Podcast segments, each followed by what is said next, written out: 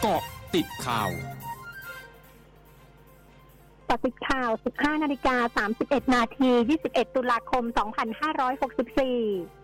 นายสมศักดิ์เทพสุทิน รัฐมนตรีว่าการกระทรวงยุติธรรมเผยความคืบหน้าการจัดตั้งนิคมอุตสาหกรรม ราชทันว่า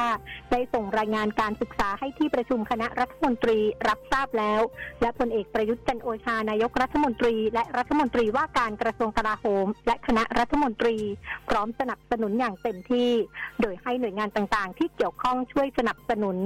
ยืนยันโครงการนี้เป็นการเตรียมพร้อม ให้คนที่อยู่ในความมืดกลับออกมาสู่ที่สว่างได้ และกลับตัวเป็นคนดีสู่สังคม โดยเป้าหมายการก่อสร้างนิคมจะมีตัวเลือกคือจังหวัดสมุทรปราการ จังหวัดสมุทรสาคร จังหวัดชนบุรี และจังหวัดระยอง แต่ละนิคมจะมีรายงานจากราชทันรวมประมาณ 16,000 คน สามารถลดค่าใช้จ่ายในเรือนจำได้ปีละ 336 ล้านบาท ลดค่าก่อสร้างเรือนจำใหม่ได้ถึง 7,500 ล้านบาท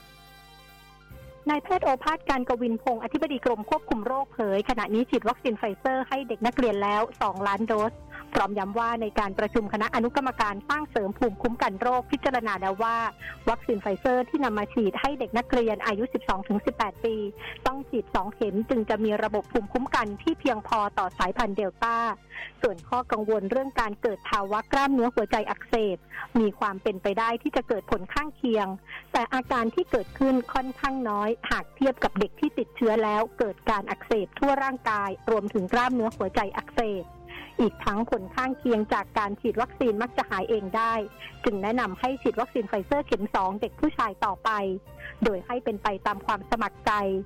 ส่วนแนวทางการฉีดวัคซีนเข็มกระตุ้นของผู้ที่ฉีดวัคซีนซีโนฟาร์ม ครบ 2 เข็ม คาดว่าจะเป็นช่วงปลายเดือนพฤศจิกายนนี้ และต้นเดือนธันวาคมนี้ ทางคณะอนุกรรมการขอให้ทางโรงพยาบาลจุฬาภรณ์ส่งเอกสารหลักฐานที่มีการศึกษาพบว่าจำเป็นต้องฉีดเข็มกระตุ้น เนื่องจากภูมิคุ้มกันลดลง เพื่อใช้เป็นข้อมูลประกอบก่อนจะพิจารณาและประกาศฉีดวัคซีนต่อไปนายธรรมนูญแก้วคำรองผู้ว่าราชการจังหวัดมหาสารคามเผย มีพื้นที่ได้รับผลกระทบจากอุทกภัย 5 อำเภอ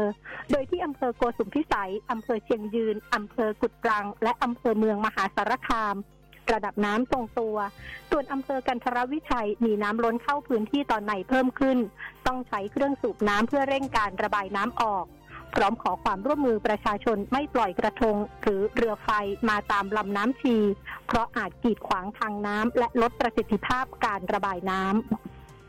ด้านนายสลายุทธช่วยชาติ ผู้อำนวยการโครงการชลประทานมหาสารคามระบุ สถานการณ์น้ำในพื้นที่ภาพรวมระดับน้ำทรงตัว และลดลงอย่างต่อเนื่องเฉลี่ย 10 เซนติเมตร เนื่องจากยังมีน้ำค้างทุ่ง และยังต้องเฝ้าระวังการระบายน้ำจากเขื่อนอุบลรัฐ ซึ่งวันนี้ได้ปรับเพิ่มการระบายน้ำเป็น 21 ล้านลูกบาศก์เมตร และเพิ่มเป็นขั้นบันได อาจทำให้น้ำล้นตลิ่งเข้าท่วมพื้นที่ได้ นายสุจินไทยชุมศักดิ์ผู้ว่าราชการจังหวัดนนทบุรีเผยได้สั่งการให้หน่วยงานต่างๆ เตรียมความพร้อมรับมือน้ำในแม่น้ำเจ้าพระยาเพิ่มสูงขึ้น และอาจมีฝนตกหนักในพื้นที่ช่วงวันที่ 23-30 ตุลาคมนี้ โดยให้องค์กรปกครองส่วนท้องถิ่นที่มีพื้นที่ติดริมน้ำเจ้าพระยาและริมคลองสำรวจแนวคันกั้นน้ำให้รองรับการปล่อยน้ำประมาณ 3,200 ลูกบาศก์เมตรต่อวินาทีและน้ำทะเลหนุน โดยให้เพิ่มระดับความสูงและความแข็งแรงของแนวคันกั้นน้ำป้องกันน้ำล้นเข้าพื้นที่ จัดเตรียมเครื่องสูบน้ำและเจ้าหน้าที่คอยเฝ้าระวังตลอด 24 ชั่วโมง ทั้งนี้ขอให้ประชาชนติดตามข้อมูลและเตรียมความพร้อมรับมือหากเกิดสถานการณ์สำนักงานสาธารณสุขจังหวัดยะลารายงานสถานการณ์โรคโควิด -19 ในพื้นที่วันนี้พบผู้ป่วยรายใหม่ 663 ราย นับเป็นจังหวัดที่มีผู้ติดเชื้อมากที่สุดเป็นอันดับสองของประเทศ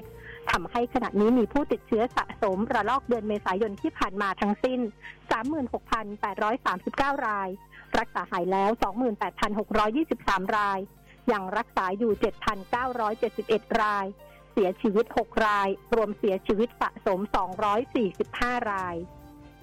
ช่วงหน้าคืบหน้าข่าวอาเซียนค่ะ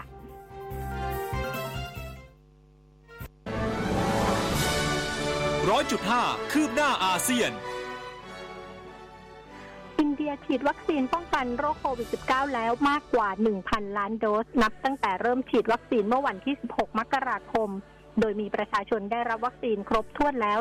291 ล้านคน หรือประมาณร้อยละ 30 ของประชากร และมี 707 ล้านคนได้รับการฉีดวัคซีนโดสแรก ขณะที่มีผู้ป่วยยืนยันสะสมมากกว่า 34 ล้านคน เป็นจำนวนที่น้อยกว่าสหรัฐเพียงประเทศเดียวเท่านั้น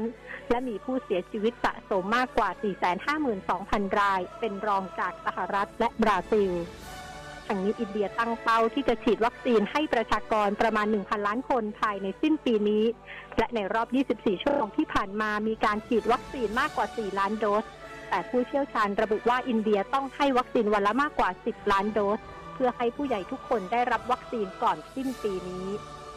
ทั้งหมดคือเกาะติดข่าวในช่วงนี้ไทยรัญญางานสตินรายงานค่ะ